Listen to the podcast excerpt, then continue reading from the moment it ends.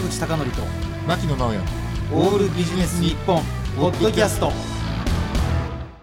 坂口孝則と牧野直哉のオールビジネス日本本日のゲストは先週に引き続き株式会社スクーのディレクター小山愛さんとアナウンサーの徳田葵さんです本日もよろしくお願いしますよろしくお願いします。徳田さんすいませんはい。早速ですがはいあ。の本日もまたスクーという言葉を初めて聞いた方もいらっしゃると思いますんでスクーってそもそも何なんでしょうか？はい。うんスクーは大人たちがずっと学び続ける生放送コミュニティで。台本通りじゃない。読んでみました。ははい。い。はい、で、まあ、あの、オンライン学習サービスを取り扱っております。うん。で、あの、まあ、何を学べばいいかわからないとか、でも何かやりたいけど一歩踏み出せてないっていった方が予想を超えた学びに出会える場所となっています。あのなんかね、まあ、いわゆる MBA をほら学習するような大学院とか、うん。専門教育を学習するような、まああのまあ、オンラインの講義とかいろいろあるわけですけど、まあ、スクーはどちらかというとねミドルクラスっていうか、まあ、特に中間層の一番悩みが一般的に深い層をこうなんていうかなあのこう救ってるような感覚があって、はい。だから年齢層もこうね5060とかじゃなくて、まあ、40代を中心としてでしたっけ、はい。30代、40代ですね。でいわゆるどうなんだろうな分野としては文系分野の方がどうでしょう？あー7割ぐらい文系のが若干多いですね。確かに。うんはああなるほどねい。でもこれからデジタル領域にもすごく力を入れようと思っております。はい。意外に DX ってうん。難しい概念はあるんですけど、うん。簡単な講義ってあんまりなかったりするんですけど、はい。ほら意外に DX も AI もあの例えばなんか他の技術分野も優しいところからだいぶ講義ありますもんね。まさに。であの小山さんが基本的にはその例えば番組でどういうような、まあ、構成とかね、はい。内容にするかっていうのを決めていらっしゃると思うんですけども、先生ってどうやって探すんですか？先生はですね、まず企画から考えてこの企画を実現するために、まあ、受講生の方に喜んでもらえるようにフィットする先生っていうのをいろいろまあツイッターだったりとか、ツイッターで探す？まあ、あと YouTube とか、まあ、書籍出されている方とかまあ、そういったなんかいろいろなところでちょっとリサーチをさせていただいて、はい。ぜひちょっとこの方とご一緒させていただきたいという方にご連絡取らせていただいてるっていうパターンと、もう初めからこの方とちょっと一緒に何か企画やりたいみたいなところから始まるパターンもあります。あの YouTube って、はい。YouTube で説明なさってるところを見て、あはいこれいけるんじゃねみたいな、あそうですね。なんかすごくお話のされ方がお上手だなとか、はいはこういう内容であればなんか受講生の方もなんか堅苦しくなく楽しくなんか学べそうだなみたいな、はい、ところから。あそうか。今言われて気づいたんですけど、うん。本だったらその人がどんな話し方か分かんないですよあそうです。ね文章だったらね依頼できるけど、うんうんそうか。なるほど。え意外に YouTube とかって比率多いんですか？まだそんなに多くはないですね。やはりあの書籍出されている方の方がまうだん。多いです。なるほど、うん。やっぱ書籍はじゃあ未だに出す価値はあるということなんでしょうね、そうですうね。んやはりご専門があるんだなっていうふうに私たちも思って、はい。これね以前徳田さんにも言った記憶があるんですが、うん。そんな変な人いないですもんね。はい。変な人。とか変な人とかほら。こ ここで話すのが初めてみたいな人っていないですもんね。確かに。そうですね。おおむねこう慣れていらっしゃる方々がはい。来るから、そんななんかこの人なんかガチガチでなんかこれ大丈夫かなっていうケースはね、あんまりないですもんね。はい、そうですね。ね意外にこうなんか他のところでもうちゃんと実績を積まれてっていうかうん感じなんで、はい。例えばですけど1時間の枠があったのに40分で終わっちゃったとかそういう例ないでしょ？ないですね。ないですねねえ、はい僕らがやったセミナーとかでは話し慣れてない人をね大幅に時間余らせたりとかね。あれ困るんだ。超質問で繋いだりとかするんですけどそうそう でもそのケースは稀にあるかな。そうですね。あうんなあの例えば現場で実際に経験されてる方が講師をされて、うんうん。そのリアルな話とか実例みたいなお話しされる際にあのちょっと時間が巻き巻きっていうことがあったりしてうん。そういう時はあの受講生から頂いただいてるコメントとか質問を拾いながら、まあ、60分間に収めるっていう感じに、基本的には60分という授業セットですよね。そうですね。あの60分っていうのはやっぱり意味があるんですか？特にないです。ほら大学は必ず90とかええはいあるいは小学校だったらもっと短いとかあるじゃないですか。はいまあ一区切りっていうことですか？そうですねただ、あのやっぱりスクールの場合双方向性みたいなのをすごく大事にしているので、その受講生との方とのそのコミュニケーションとかを入れた時に先生の講義がやっぱり60分丸々っていう形にはならないんですよねどうしても。んやっぱ40分45分ぐらい先生の講義があってあとはなんか受講生の方との交流みたいな形になるのでそうした時にやっぱ60分ぐらいないとしっかりなんか学んだだ気になれないというかちゃんとうん。学ぶべきその授業のゴールとして置いているところにちゃんとたどり着かなかったりとかするのでそういった時にやっぱりまあ60分は必要なのかなとは思ってます。うん。やっぱり2時間は長いですか？長いですね。長いですね。ただものによっては2時間も全然やったことあります。あー。あれ意外に2時間をうね、ん。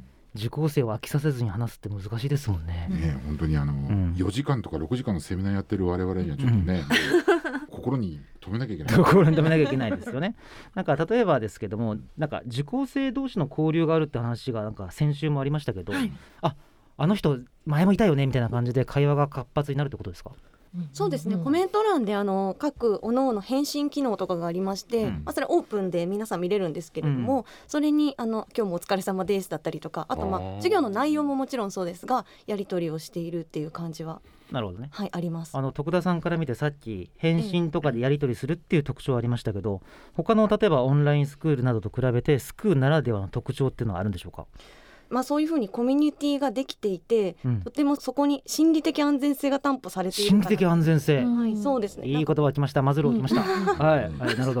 はい。うん。うんなんかそのやっぱり仕事プライベート以外の場所っていうそのコミュニティとしてのちゃんと成り立ってるっていう部分が一番大きいんじゃないかなって思いますね。うん。うんうんあの、うんほらなんか変な人が来ないようになんか仕組みっていうかシステムがあるんですか、いやそういうのも特になくってですね、うんやっぱり参加される皆さんが自発的に何かを学びたい学んで帰りたいっていう風なスタートがそこなのでそういう文化がある方が揃ってるっていう感じですね。うんでたまにそういうなんていうんですかね嵐みたいなうんちょっと批判的な意見をいただくこともあるんですけども、まあ、そういう方ずっといるというよりはいなくなる居心地悪くなっていなくなるっていううんような感じなのかなと思っています。まあ一番ね反応してもらえないっていうのが一番厳しいので、まあ早かれ遅かれそういうふうに出ちゃうってことになるんだと思うんですけどね。やっぱりそうか。だからあの繰り返しなんですけど返信機能があるだけじゃなくてコミュニティとして、まああったかいっていうのが、まあ、特徴というかなんか面白さでもあるんでしょうね。そうですね。小山さんから見たらなんか面白さがあるんですか、あのやっぱり他のネットのサービスとかだとどうしてもどちらかというと批判的なコメントする方の方が多かったりとか、まあ、どうしても荒れがちみたいなイメージがやっぱまとわりつくと思うんですけど、まあ、そういった中でなんか自分の意見を言いづらいとかうん。ただなんかスクールの場合は本当にみんながみんなの意見を受け入れる。自分も初めてでもコメントしやすいみたいな空気感が醸成されてるのはやっぱすごいなというふうに思ってうん。ます。あのねうん。牧野さんね、はい。あのスクーのねあの過去のアーカイブを見ているとすごい勉強になるのがね、うん。あのおそらくですよ、うん。まあ、俺が逆の立場の講師もやってるから分かるんですけど、質問が来るじゃないですか、うん。その質問されている固有名詞を分からないケースがあるんですね講師が、うん。あれをうまく受け流す人がすごいたくさんいて。あれは勉強になりますね、だってほらその固有名詞自体が分かってなかったら答えれないじゃないですか、ううん。んでねいろんな交わし方があってね「ああなるほどそんな考えもあるんだね」とかね、うん多分分かってねえだろうって。ああるんですよ。そういうのね逆の立場から見たらよく分かりますねでも俺はできる限り固有名詞を固有名詞のまま打ち返そうとしてますけどね。うん。そのまま。ね。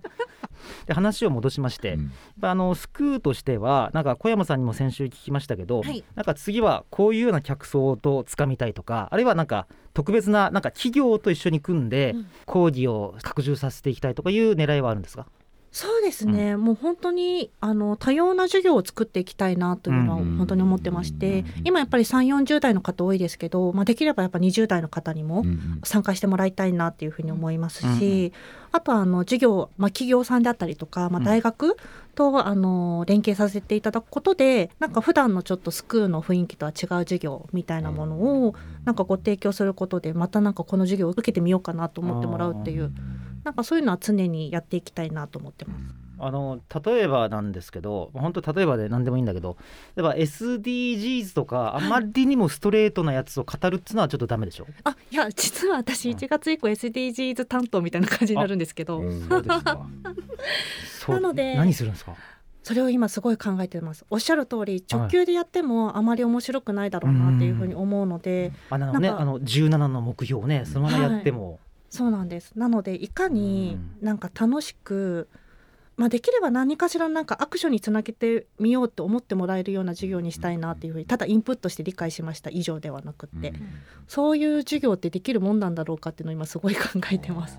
受講生に当事者意識持ってもらうかどうかそうなんです。よそうですね。そういうとこですよね。はい。なんかほら前ね、うんあのある、まあ、一番日本で有名なあのアパレルブランドの U から始まって O で終わるところのね めっちゃわかりやすい。あのところでお話ししたんですけども これ有名者僕言ってませんよ。はいあのあくまでねいろんな組み合わせがあるかもしれませんので、でもほら欧州の消費者はすごい SDGs に敏感だけど、うん日本はね特になんていうか、うん熱波もね、まあ、地震はあったけど、うんそんなめちゃくちゃすごい自然災害がないから、うん意識薄いとかね言われてましたもんね。そうですねうん。そうか。えー、それを難しいですね。難しい。飢餓をなくそうとかねすごい難しいと思いますよ。すごい難しい。だからすっごいたくさんラインナップ作るかですよね。そうですね。うんうんちょっとピンポイントでやりながらなんかどのあたりが一番ちょっと響きそうなのかっていうのをちょっとトライアンドエラーしながらかなとは思ってます。あーそうですねはいでも。17ある中で飢餓をなくすってちょっと難しいし難しいですね、日本においては特に。ねえ自然も経済成長もとかいうぐらいしか、まああとあれですよね。SDGs だったら結構あの小学生とか中学生向けのテキストってたくさん出てたりしますよね。ねだからそういうところにヒントがあるのかなっていうのはちょっと今お話ししてて思いますけどね。はいほら多分ですけど、うん。あのまあ普通に例えば製造業とか金融とかで仕事してたら、ううんどうだろう。例えば IPCC の報告書って言ったら大体はわかるでしょ、え？わかんない。わかんないんじゃない？IPCC の保護書。いやだからねあでもあわかる人もいると思う。あい。やはいだからこれがうん。僕が講義していた時の最大の悩みで、うん。どこまでがおっしゃる通り。説明が不要で説明が必要かっていうのが、そうなんですうんね、すごい絶妙というか毎回わかりやすいですよね、うん。坂口さんの授業。これはですね、うん。僕が先週ちょっとあの不倫したいランキング1位というのでうん小山さん紹介したんですけど、うまいでしょ？うん。こういうところが不倫したい1位に選ばれると思うんですよ。なんか違う褒め方してほしいです。ある人が言ってたんですけどあの子供が生まれた男は説明能力が良くなると。なぜかというと子供という何にも分かんないやつに対して例え話とかこう盛んにやる必要がありますよね。いやーかといってねあまりにも丁寧すぎるのもちょっとしつこいって思うでしょ？隣から聞いてて。そうですね。でもわからないことだったら、あこれこれうまいでしょ、うん。ね、実は徳田さんもですね、スクーの中で不倫したいランキング1位のアナウンサーっていうことで スクー調べご紹介したんですけど、うん。もう徳田さんの三面鏡ってすごいわけですよ、うん。三面鏡ね、うん。自分としての意見そして講師側の意見そして受講生側の意見こううん。こう織り交ぜながら。あ今思ったんですが徳田さんの三面鏡っていうこの例え自体があんまりいまいちでしたね。いや坂口さんさすがですね、はい。はいだからあの坂口さん自身がうん。あの多分不倫したい男性ナンバーワンスクー調べじゃないですか。ああ本当に？この切り返しですよ。うん。あのなんか徳田さんからしたら隣に座っている人がすごい有名な経済学者だったりするでしょ？はい。でも意外なほどフランクな人が多いですよね。そうですね、うん。皆さんフランクに、ね。はい。あれは可能性が2つあると思うんですがはい。もともとは厳しい人だけど徳田さんの隣に座ったら途端に優しくなるのかうんうん。もともと優しい人なのか多分僕は前者の可能性が100%ぐらいかなと思うんですけどね。いやそんなことないと思います。多分はい、うん。あの目的がねあのあってやっぱり届けたいものとか、うん教えたいこととか言いたいことを伝えるために来ていただいてるので、うん。なんかそこの部分で我々とうん。先生の目的が一緒なんじゃないかなっていう真面目な回答をしました。なんか変な質問なんですけど女性からはめっちゃ人気あるけど男性から人気ないとか逆に男性から人気あるけど性別によって差があるとかいうケースはあんまりないですか？えっと、そうですね、うん。でも、まあ、先生によってその独自のファンがいらっしゃる方うん。が先生をやられる場合は、うん。まあ、女性の比率が多いとかっていうのはあります。あうん。ーそうですね。女性比率が多い先生。はい、うんいいですね。何がいいんだろう。何がいいんだろう。え、あのちなみになんかほら、いわゆるね、スクーを除けばですよ。はい。なんかアンチコメントが多い人ほど、うん。なんかすごい賛同コメントも多かったりするんですけど、あんまりそんな傾向はないですか？うん。そうなるとやっぱりスクーってすごく特徴的なんですかね、うん。なんかちょっと異色かもしれません。ね。ん。それこそあの坂口さんが他の授業を見ていただいてるみたいにあの先生が参加してうん。放送別の先生の放送を見てうん。タイムラインからコメントするとかっていうのもあったりするんですよね。私が講義してる時もありましたけどね。そうですね。すごいやりにくいですね。ね。え、同業者聞かないでくれってめっちゃやりにくい。ですよ。ねえなんか聞く側がなんかね楽しいと同時になんかね以前ね徳田さんが言われてたんですけど、あの講師の方も意外にこう登壇したがるというか。そうですね、うん。一度出ていただくとまた出たいっていうふうにまあね口約束ではありますけど言っていただけることが多いですあよね。ー。どこら辺にその要因があるんですか？あの受講生からのコメントをリアルに届くのでそれが勉強になるって言ってくれる方が多いです。知らないかったその視点はとか、そんな風に思うんだとか。なるほど、はい。ほらしかも意外にコメントしたくなるような仕掛けってありますもんね。はい、そうですね。こちら側からあえて問いかけを入れるとか、でコメントしやすい環境を作るとかっていうのは工夫はしてます。なんかこうやって裏側を聞くと、やっぱり我々が従来やってたようなセミナーとやっぱ違った魅力がありますよね。あのね、うん、双方向性って小山さんが何回かおっしゃいましたけど、うん、双方向性理解を深めていくという意味が、今気づきましたが、受講生がっていう主語じゃなくて、講師もっていうことなんですね。はい。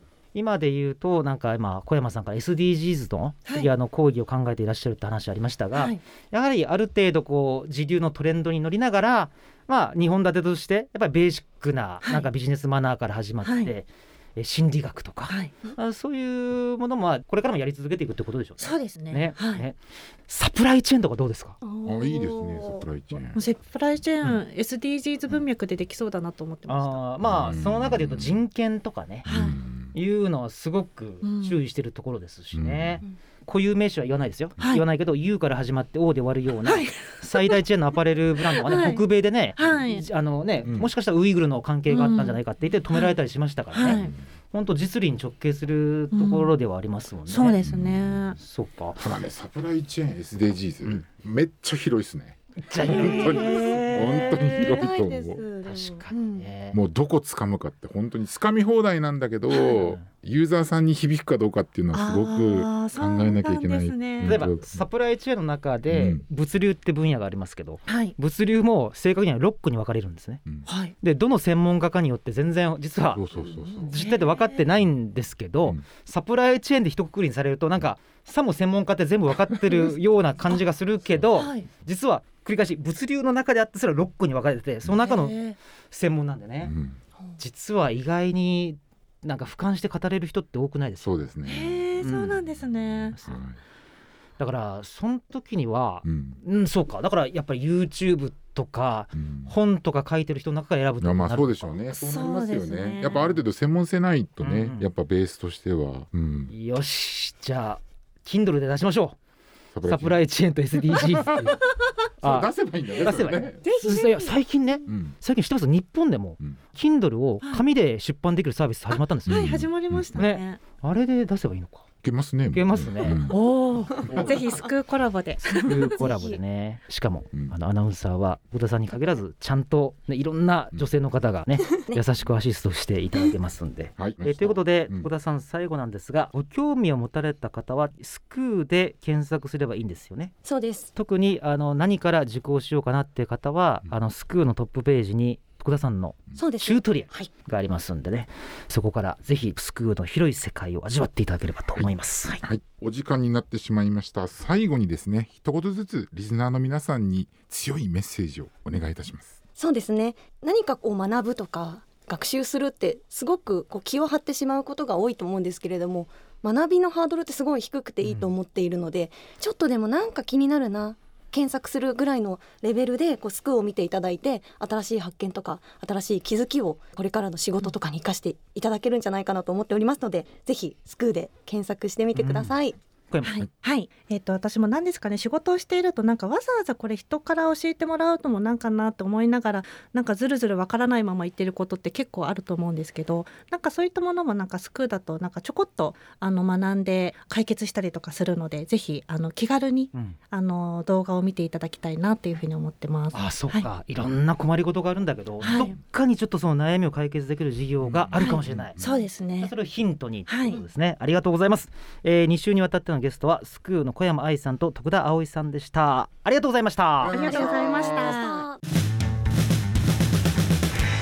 坂口孝則と牧野直哉のオールビジネス日本ポッドキャスト。